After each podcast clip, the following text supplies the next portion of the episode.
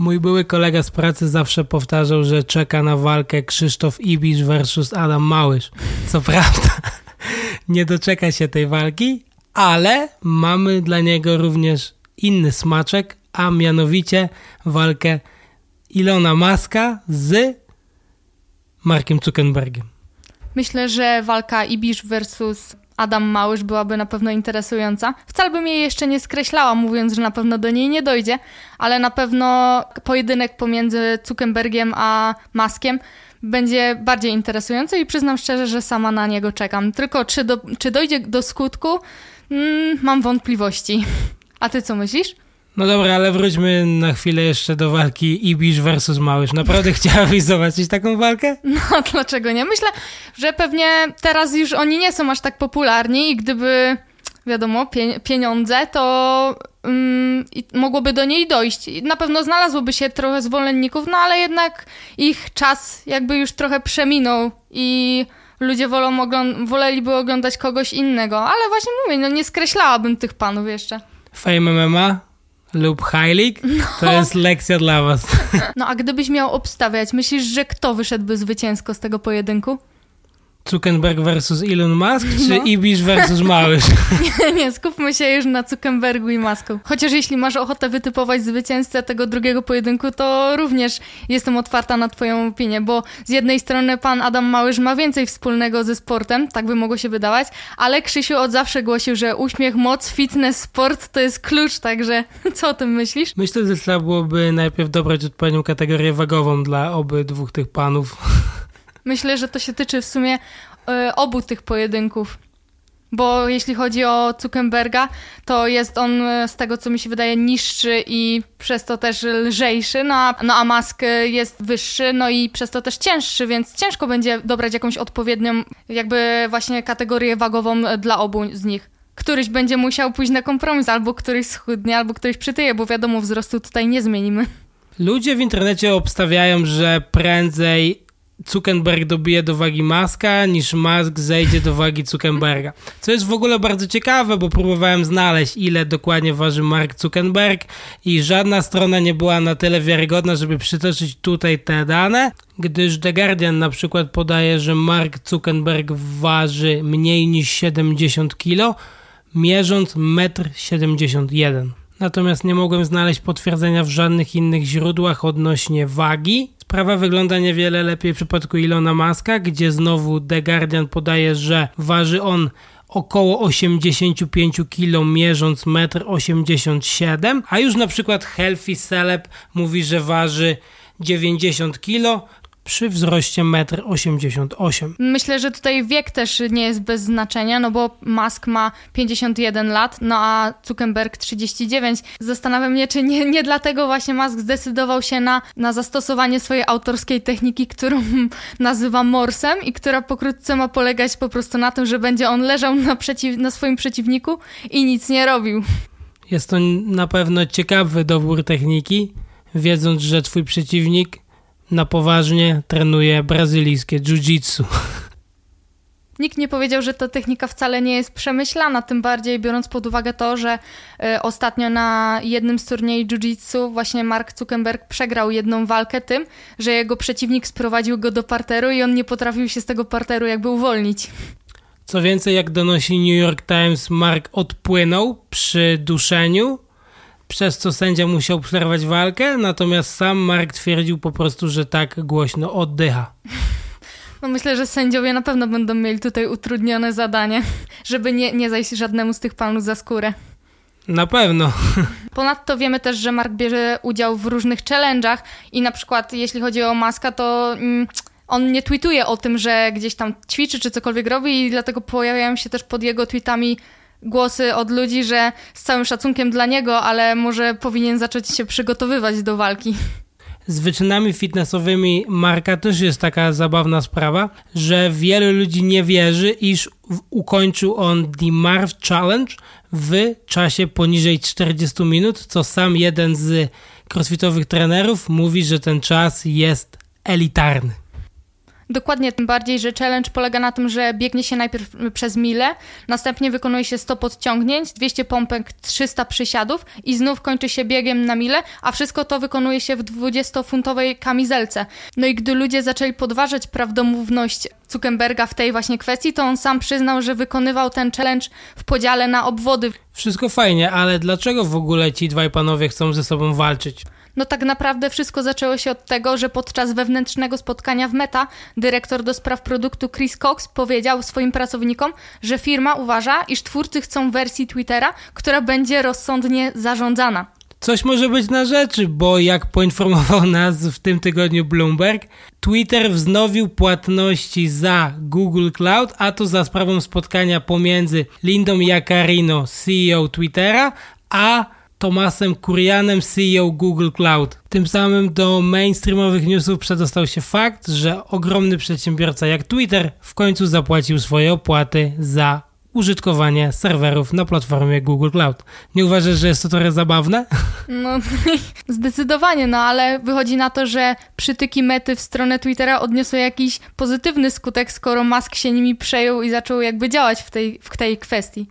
Myślę, że sfinalizowanie tej kwestii możemy zawdzięczać głównie C E O Lindzie Yaccarino. Ale z tego co wiemy, to konflikt nie zakończył się na tych przytykach.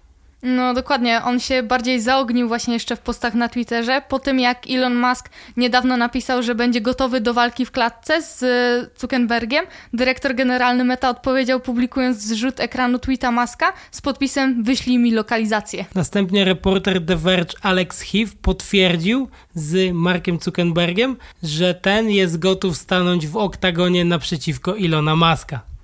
No i Musk teoretycznie też jest gotów i odpisuje, że bardzo chętnie podejmie walkę. Ponadto w sam konflikt dwóch mogłoby się wydawać dorosłych mężczyzn, poważnych biznesmenów. Zaangażowała się również mama Ilona Muska, która również jest popularną celebrytką i która wyraziła obawy o zdrowie swojego syna. I niektórzy ludzie twierdzą, że ze względu właśnie na matkę Elon może zrezygnować z udziału w walce. Zgadza się, jakby sam Alex Heath zapytany, jak myśli, na ile procent ta walka się odbędzie, odpowiedział, że na około siedemdziesiąt. I teraz do akcji wkracza U F C, które ewidentnie poczuło pieniądz, bo Dana White poinformował nas w rozmowie z T M Z, że obydwaj panowie są dead serious about this fight, co oznacza, że ta walka według niego odbędzie się na pewno. W sumie nie dziwię się, że U F C chce być organizatorem tej walki, no bo jak dotąd największą walką wszechczasów była walka Floyda i Conora, a jak sam właśnie White twierdzi, ta walka, czyli walka Muska z Zuckerbergiem, potroi zyski uzyskane wtedy, podczas tamtej walki. Pozostaje jeszcze kwestia wynagrodzenia. No, niby White twierdzi, że panowie oddadzą to wynagrodzenie na cele charytatywne, ale z tego co wiem, ani Zuck, ani, ani Musk nie potwierdzili tej informacji. Dokładnie, po prostu sam Dana stwierdził, że oni już i tak w zasadzie nie potrzebują więcej pieniędzy, więc pewnie chętnie przekażą te pieniądze na wybraną przez siebie fundację. A czy jest wiadomo, ile mniej więcej mógłby kosztować bilet na tą konkretną walkę? Co prawda ceny nie są jeszcze oficjalne, bo też nie wiemy, czy ta walka się w ogóle odbędzie, ale Dana White powiedział, że będzie to około sto dolarów. Natomiast mam dla ciebie ciekawszą informację. Elon Musk potwierdził w piątek na Twitterze, że panowie będą walczyć w formule M M A. Myślę, że jeśli Mark się zgodzi na tą właśnie formułę, to wtedy plan Muska może mieć sens i jego taktyka może tutaj zadziałać. W takim razie pozostaje nam tylko jedno pytanie. Czy takowa walka powinna się odbyć? Są głosy w internecie, że dwóch właścicieli sieci społecznościowych, które nie promują przemocy, banują ludzi, gdy wrzucają posty zawierające przemoc, teraz będą wyjaśniać swoje prywatne sprawy w oktagonie. Z punktu widzenia samego widowiska myślę, że jest to spoko opcja, ale, poza, ale jak dla mnie dwóch dorosłych ludzi nie powinno rozwiązywać swoich, można powiedzieć, nawet biznesowych problemów właśnie w ten sposób. Myślę, że na pewno są jakieś inne metody na rozwiązanie tego konfliktu. Zgadzam się i jak dla mnie obydwaj panowie powinni się skupić na dostarczaniu funkcjonalności o którą proszą ich użytkownicy, zamiast skupiać się w przypadku Ilona Muska na zarabianiu pieniędzy, a w przypadku Marka Zuckerberga na metaversie. No ale jeśli jednak w końcu dojdzie do tej walki, to powtórzę pytanie, które jakby zapoczątkowało dzisiejszy odcinek, czyli jak myślisz, który z panów wygra? Sercem jestem za Elonem Muskiem, ale wydaje mi się, że nie ma szans z Markiem Zuckerbergiem. Ja podzielam tą opinię, bo właśnie no chodzi o te wszystkie argumenty, które wymieniliśmy wcześniej, jednak tutaj przewaga Marka chyba jest większa. Tak, dokładnie. Wydaje mi się, że Mark posiada dużo większe e, doświadczenie w sportach walki i to na pewno zaprocentuje. A teraz zapraszamy na przerwę i słyszymy się za chwilę.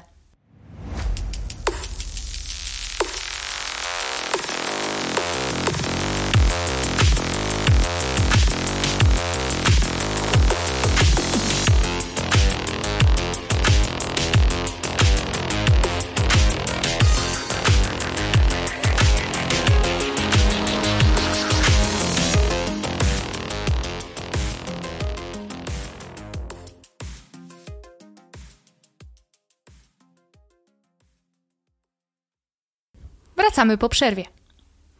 Był swego czasu taki piękny mem w internecie, gdzie dziecko pyta swojego ojca: Dad, what are clouds made of? A ojciec odpowiada: Linux servers mostly. I myślę, że właśnie tym oto akcentem przejdziemy do rozmowy na temat konfliktu Threads lub Project dziewięćdziesiąt dwa z Fediversem. Osoby zaznajomione z planem Meta informują nas, iż takowa aplikacja ma ujrzeć światło dzienne w połowie lipca. W ostatnim odcinku informowaliśmy Was o proteście administratorów Fediverse, zwanym szerzej jako Anti-Meta Fedipact, a w tym odcinku porozmawiamy o tym, co za tym idzie i jakie są tego plusy oraz minusy.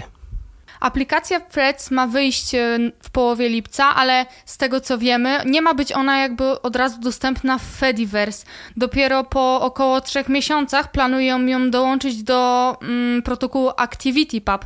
I pytanie moje jest, czy tak w ogóle można? Czy to ma sens? W sensie, skoro mają na przykład Instagrama, to czemu na przykład nie zrobią tak z Instagramem? Przecież skoro tak można, no to można go też wprowadzić od razu, tak?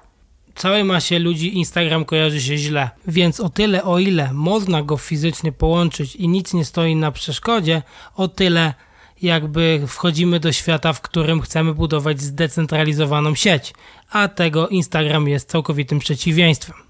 No niby tak, ale w sumie myślisz, że to właśnie Instagram kojarzy się ludziom źle, a nie cała Meta jakby? Myślę, że zarówno Meta, jak i Instagram kojarzy się ludziom źle, bo nawet tym razem mamy pewność, że na pewno będzie można przenieść swoje konto, czyli cały dobytek na Fediverse, na aplikację Threads, natomiast póki co nie dostaliśmy jeszcze żadnej informacji, czy będzie można zabrać cały swój dobytek i przenieść się na inną instancję dostępną w Fediverse razem ze wszystkimi swoimi postami, całą naszą własnością intelektualną oraz naszymi subskrybentami. W sumie brzmi to trochę podejrzanie, brzmi to jak celowy zabieg Mety, ale aż dziwne, że nikt o to nie dopytuje, w sensie skoro, no nie wiem, no wydaje się być to bardzo ważne dla rozwoju całego Fediversu, żeby te informacje mogły być wszędzie jakby przekazywane dalej i, i to, że oni tego nie podają, pod, poddaje nas pewnej wątpliwości właśnie jakby, chociaż może nie wszyscy się nad tym zastanawiają. Odpowiadając na Twoje pytanie, mogę się idealnie cofnąć do mema z początku tej sesji.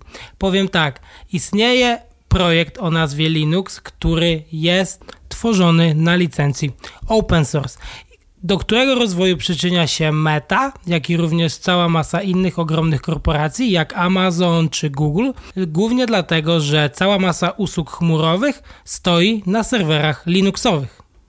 Czyli tym bardziej niepokojące wydaje się być to, że Meta nie informuje, jak będzie działać przesyłanie danych właśnie w Fediverse, skoro widać, że jeśli im zależy na danych, to potrafią się z nimi dzielić, tak jak właśnie w przypadku Linuxa. Znaczy w przypadku Linuxa zmusza ich do, do tego licencja, dlatego że Odpowiedzialny za jądro Linuxa jest Linus Torvalds i licencja Linuxa, a dokładnie G P L, nie pozwala na korzystanie z oprogramowania, jeśli nie dzieli się kodem z całym Linuxowym community, a ponadto czy zaimplementowana przez Ciebie funkcjonalność znajdzie miejsce w nowej wersji jądra Linuxa, zależy między innymi od tego, czy Linus Torvalds ją osobiście zaakceptuje. No tak, ale czy to w tym przypadku nie brzmi tym bardziej jak taka przysłowiowa furtka, którą zostawia sobie Meta w momencie, kiedy reguły gry, powiedzmy, nie są do końca znane? No bo Fediverse chyba wychodzi z tego samego założenia, powiedzmy, albo przynajmniej podobnego w moim mniemaniu, co Linux, właśnie aby się, aby wszyscy, którzy tam przynależą, dzielili się tymi danymi. Zgadza się, jakby te dane nie powinny przynależeć do nikogo. W mojej opinii Fediverse został stworzony przez ludzi, którzy chcieli zmienić jedną bardzo prostą rzecz. Mianowicie aktualnie mamy całą masę monolitycznych serwerów, które zarządzają praktycznie większością ruchu w internecie. Są to serwery YouTube'owe, serwery Instagramowe, Facebookowe oraz serwery m.in. TikTokowe. I teraz ktoś zapyta, ok, ale co w tym złego? Ano to, że na przykład gdy pojawi się kontrowersyjny polityczny temat lub jak na przykład w przypadku TikToka grozi nam zbanowanie platformy, to cały wysiłek, który włożyliśmy w tą platformę, tak naprawdę jest dla nas stracony. I jeśli nie rozwijaliśmy się również na innych platformach, to całe nasze tak naprawdę życie oraz stabilność finansowa jest narażone na łaskę tych ogromnych platform społecznościowych, a dokładniej ich polityk oraz tego, jak są wewnętrznie zarządzane. Ale czy myślisz, że w takim razie jednym z problemów może być to, że tak jak w przypadku Linuxa na górze jest ktoś, kto zatwierdza każdą zmianę, kim akurat w tym przypadku jest właśnie Linus Torvalds, a na przykład w Fediverse nie ma kogoś takiego? W zasadzie kto tam zatwierdza te zmiany? Kto tworzy regulamin? Jest ktoś taki? Jest jakaś instancja za to odpowiedzialna? Każda instancja tworzy swoje własne przepisy i każda instancja moderuje je tak naprawdę na swój sposób. Tak więc nie ma jednej głównej instancji, która określa, w jaki sposób powinien być moderowany content na poszczególnych instancjach, co w mojej opinii jest bardzo na plus, gdyż użytkownicy mogą sami je definiować. Zadaniem Fediverse'u w tym przypadku akurat byłoby zapewnienie narzędzi do modernizacji, aby każdy mógł je stosować we własnym zakresie. Ale jak Meta wejdzie właśnie do Fediverse'u, to w zasadzie też musi stworzyć swój serwer, swoją własną instancję, tak? Zgadza się. Pewnie I... nie będzie to jeden serwer, bo mhm. Meta jest zbyt duża, żeby pomieścić się na jednym serwerze, bo mówimy tutaj o około trzydziestu milionów użytkowników, a przynajmniej takie liczby są estymowane przez ekspertów. Natomiast w momencie dołączenia będzie największą instancją na całym Fediverse. I co więcej, Meta już teraz zapowiada, że jeśli content z innych instancji ma się pojawiać na ich instancjach, to musi on być zgodny tylko i wyłącznie z politykami wewnętrznymi Facebooka, a k a. Mety. Czyli to, że będą najwięksi, to wpływa na to, że inne instancje, mniejsze, będą, musieli się, będą musiały się im podporządkować? Dokładnie tak, bo je, jeśli ludzie będą chcieli, żeby ich content został wyświetlany na największej instancji, na której najpewniej będzie można zarabiać konkretne pieniądze, no to jakby cała idea Fediverse'u w tym momencie trochę traci cały swój sens, przynajmniej w mojej opinii. Bo zastanówmy się nad tym na spokojnie. Jeśli jedna instancja ma skupiać prawie cały Fediverse, a nie można z niej zabrać swojego dorobku intelektualnego, żeby się przenieść na inną instancję w razie W, to tak naprawdę czym się to różni od modelu internetu, jakim dysponujemy dzisiaj? No właśnie, chyba założeniem Fediverse'u było to, żeby stworzyć internet całkowicie inny od tego, który już znamy. No i dlaczego w zasadzie, skoro Meta chce tam dołączyć i wtedy będzie tw- jakby wiodła prym, będzie ponad wszystkimi innymi aplikacjami, to nasuwa się pytanie, dlaczego takie wielkie platformy jak Twitter czy Reddit na przykład nie chcą dołączyć do Fediverse'u. Przecież też w, wtedy znajdowałyby się w, na szczycie tej stawki. Zgadza się i wydaje mi się, że wszystko jest kwestią czasu, bo jedynym plusem wtedy, gdy inne ogromne platformy dołączyłyby do Fediverse'u, byłby fakt, że moglibyśmy dalej konsumować na przykład na instancji Mety content Reddita, pod warunkiem oczywiście, że spełniałby on polityki prywatności, oraz na Reddicie moglibyśmy wtedy konsumować treści z innych ogromnych platform, natomiast dalej pozostawiałby problem, że w przypadku jakichkolwiek zgrzytów pomiędzy włodarzami danej instancji, a zwłaszcza już takich ogromnych instancji jak Reddit czy Meta, dalej nie mielibyśmy gdzie zabrać swojego dorobku intelektualnego, a co więcej, nie mielibyśmy nawet fizycznie takiej możliwości. Ale wówczas znów dochodzimy do miejsca, gdzie użytkownicy będą się skupiać wokół tych największych, już, znanym nam, już znanych nam aplikacji, a te małe takie, które właśnie miały szansę wtedy wybić się w Fediversie, jakby znów zostaną zapomniane i, i takie jakby zamknięte koło znów się tworzy. Dokładnie tak, a kolejnym problemem jest fakt, że te mniejsze instancje nawet nie byłyby w stanie fizycznie przetworzyć ruchu, jaki generowałby do ich instancji Threads. Co prawda Meta stara się zapobiec temu problemowi i aktualnie rozmawia z największymi instancjami na Fediverse, to jest z Mastodonem oraz jego twórcą Eugenem Roćko, ale nic się na ten temat od dewelopera Mastodona nie dowiemy, gdyż Facebook całą tą rozmowę obejmuje klauzulą poufności. No i w zasadzie jakie jest teraz wyjście? Nawet załóżmy, że oni się dogadają, no ale Mastodon to też nie jest jeden z najmniejszych jakby instancji tam, tak? Więc w zasadzie i tak bierze się pod uwagę trochę tych większych, a ci całkiem najmniejsi mają takie rozwiązanie, że oni, jeśli zaakceptują warunki Facebooka, mogą się pojawiać na e, jego serwerach, no ale żaden ruch od Threads właśnie nie przyjdzie już do nich z powrotem. To znaczy, jak dokładnie obrazuje nam ten pakt, wyjścia są dwa. Można albo zablokować instancje takich ogromnych hegemonów jak Meta, czy w przyszłości, nie wiem, na przykład wspomniałaś o Reddicie, albo można się na to zgodzić i wtedy musimy się sami uporać z problemami, które za tym idą. Co w praktyce oznaczać będzie, że mniejsze serwery będą musiały znaleźć jakąkolwiek inną formę monetyzacji, aby przetrwać lub po prostu pogodzić się z upadkiem. Innymi słowy, będziemy mieli kolejną okazję do obserwowania, jak internet zatacza koło i tworzy się oraz kształtuje w dokładnie taki sam sposób, jak kształtował się na początku. No, mi się właśnie wydaje, że tych małych aplikacji nie będzie stać na to, aby, aby dorównać serwerowo właśnie Mecie i jedynym rozwiązaniem będzie to, że albo właśnie będą musiały się zamknąć, albo będą po prostu nie dołączać się do Mety i powoli i po prostu nie będą się rozwijać, albo po prostu będą po, po, po trochę powoli umierać. Dobra, ale rozmawiamy cały czas z perspektywy administratorów, a porozmawiamy teraz trochę z perspektywy użytkownika. Czy ty, gdybyś miała wybór, wolałabyś dołączyć do instancji, która obsługiwałaby trafik z Threads, czy do instancji, która by takowego trafiku nie obsługiwała? Hmm, dobre pytanie.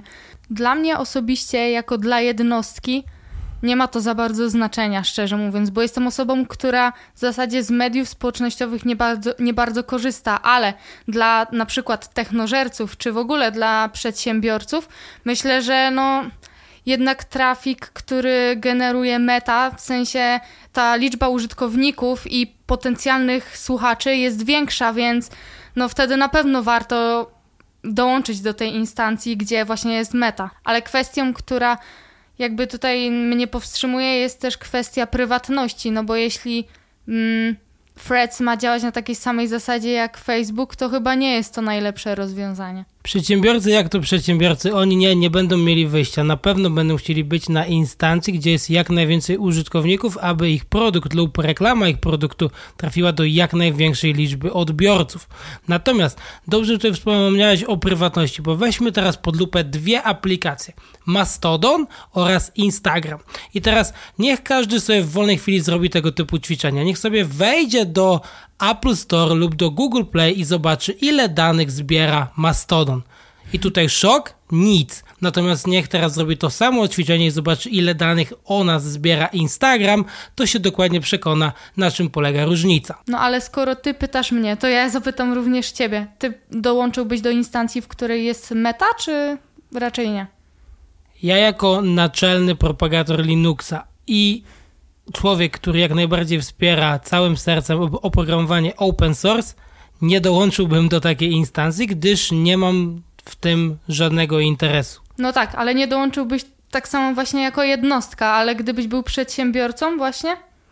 Gdybym był przedsiębiorcą i od sukcesu mojej firmy zależałby fakt, ilu odbiorców będzie konsumować moje treści, to dokonałbym analizy ryzyka oraz dokładnej analizy trafiku, czy mogę odnieść podobny sukces na instancji, która nie dopuszcza trafiku od Threads, i jeśli tak, to bym tam na niej pozostał, no a jeśli nie, no to wiadomo, życie jest ciężkie i musiałbym się w tej kwestii złamać.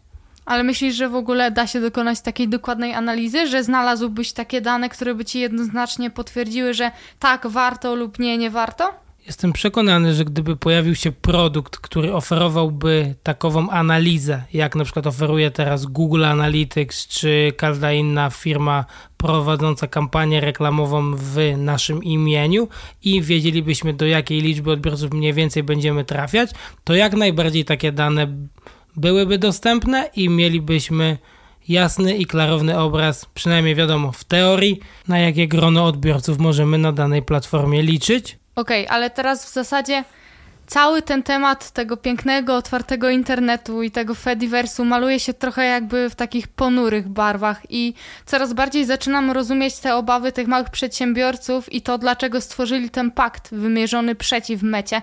Tylko czy jakby ten potencjalny kapitał, który może wnieść Meta właśnie w Fediverse, nie będzie stwarzał na tyle mm, dużej przewagi, że ten pakt jakby zostanie i tak rozwiązany, w sensie nie dojdzie do skutku i, ten, i, i ci mali przedsiębiorcy i tak będą musieli się zgodzić na mm, aktywność Mety w Fediverse. Ja myślę, że zostaną takie zakątki Fediversu jak dystrybucje Linuxa, które zdecydowały się na używanie one it zamiast systemd.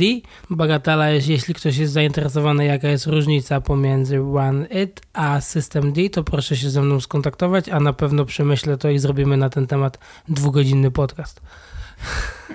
Natomiast wracając do Fediverse jeszcze na chwilę. Wygląda to następująco. Internet nie zostanie cał- całkowicie zdecentralizowany, dopóki ogromne firmy takie jak Meta nie zdecydują się na pełną funkcjonalność dla użytkowników, żeby mogli w razie nieporozumień pomiędzy nimi a Metą zawinąć rogala i przejść na inną instancję z całym swoim dorobkiem intelektualnym. Nie sposób jednak przejść obojętnie koło faktu, że jest to również jedna z największych możliwości dla Fediversu na masowe zaistnienie.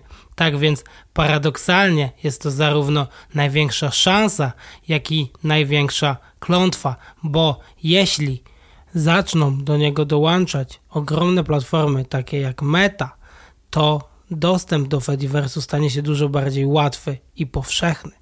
Ale tym samym wspomnieliśmy już, jakie idą za tym ryzyka. Można więc śmiało powiedzieć jedno. Czy Meta dołączy do Fediversu, czy nie?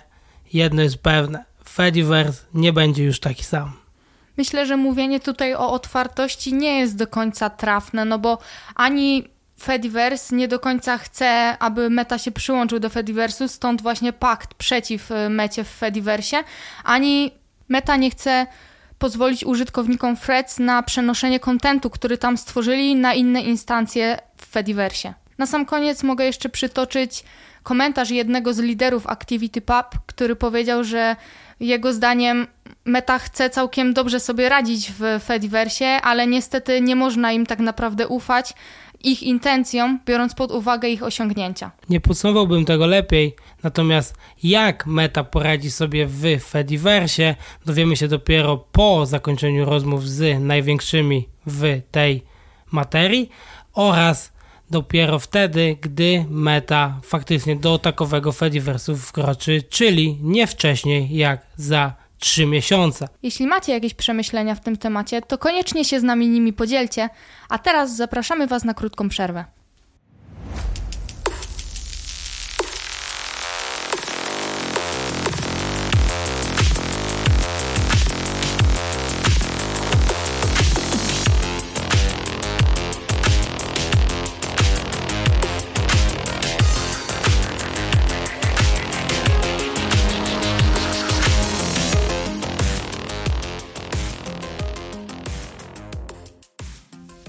Wracamy po przerwie, a przed nami runda podsumowująca.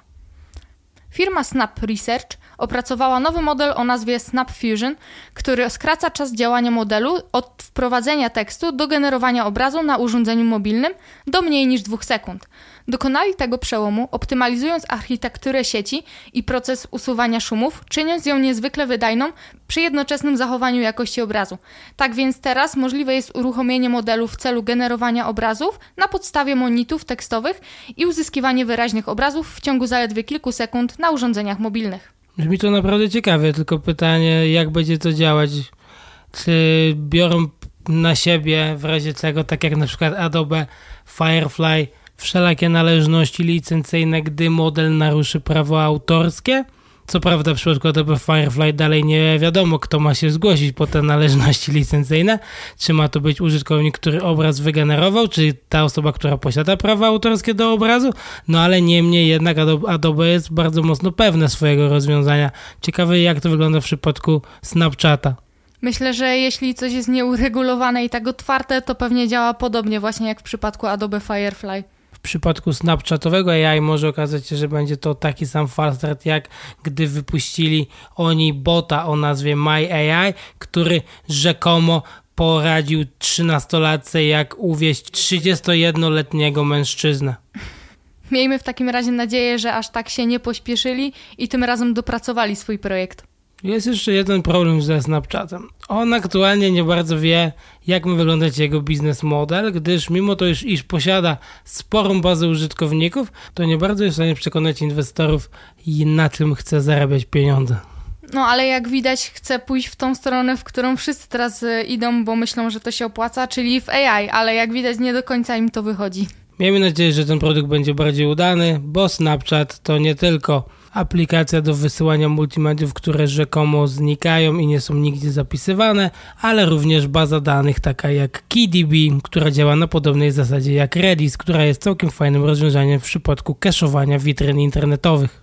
W takim razie pozostaje nam tylko trzymać za nich kciuki. Ja natomiast chciałem się z Wami podzielić potencjalnymi zagrożeniami, jakie niesie za sobą masowa adaptacja Large Language Models.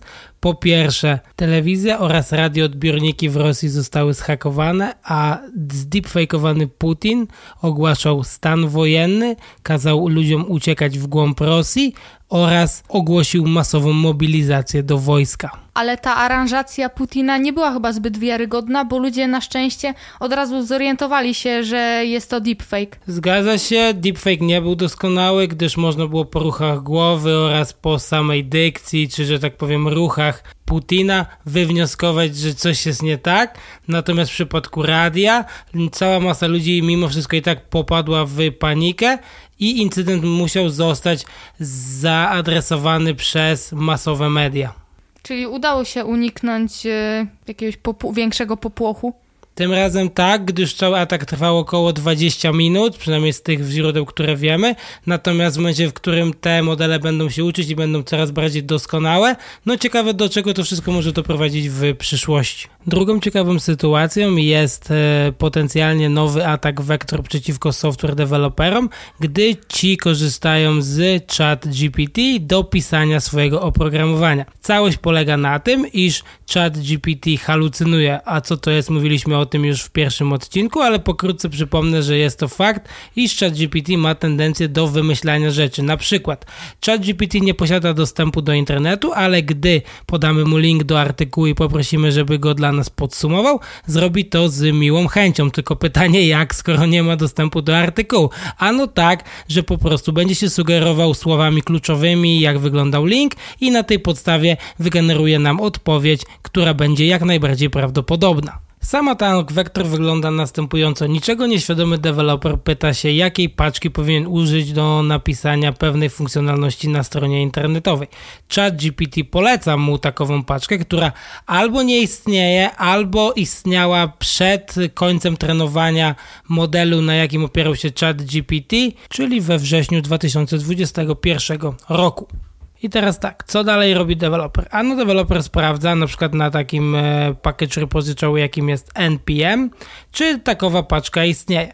I hakerzy wpadli na pomysł, aby takowe paczki podstawiać, które po ściągnięciu przez software dewelopera będą wykonywały złośliwy kod na jego maszynie i tym samym jego maszyna zostanie zhakowana. Z perspektywy ataku pomysł wydaje się być naprawdę interesujący, gdyż wiarygodność w tym przypadku zapewnia nam sam ChatGPT, którego deweloperzy namiętnie używają do pomocy przy rozwiązywaniu problemów z oprogramowaniem.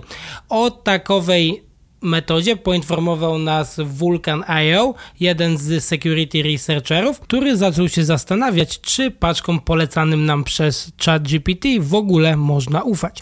Czy takowa metoda przejdzie do mainstreamu, okaże się już za chwilę, bo być może problemy z halucynacjami zostaną rozwiązane, a jeśli nie, to hakerzy na pewno to wykorzystają. Bądźcie więc czujni, gdy następnym razem poprosicie ChatGPT o rozwiązanie za was problemu programistycznego lub o polecenie wam paczki do wykonania takiego zadania, bo być może ściągacie właśnie na swój komputer paczkę zaprojektowaną specjalnie dla was przez cwanego hakera.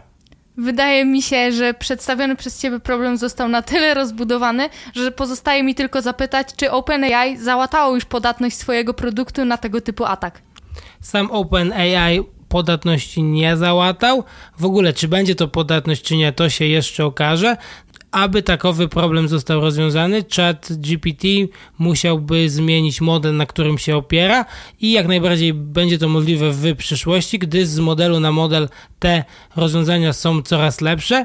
Natomiast czy nowy model ChatGPT będzie również halucynował i przez to będzie podatny na tego typu ataki, okaże się w przyszłości. To już wszystko. Już teraz zapraszamy Was na kolejny odcinek, który ukaże się w czwartek. Dziękujemy, że byliście z nami do końca.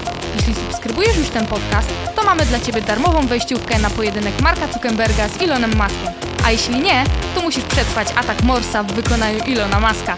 Dajcie nam znać, kto Waszym zdaniem wygra i czy w ogóle dojdzie do tego pojedynku. Czekamy na Wasze maile pod adresem feedback małpa technozercy kropka xyz.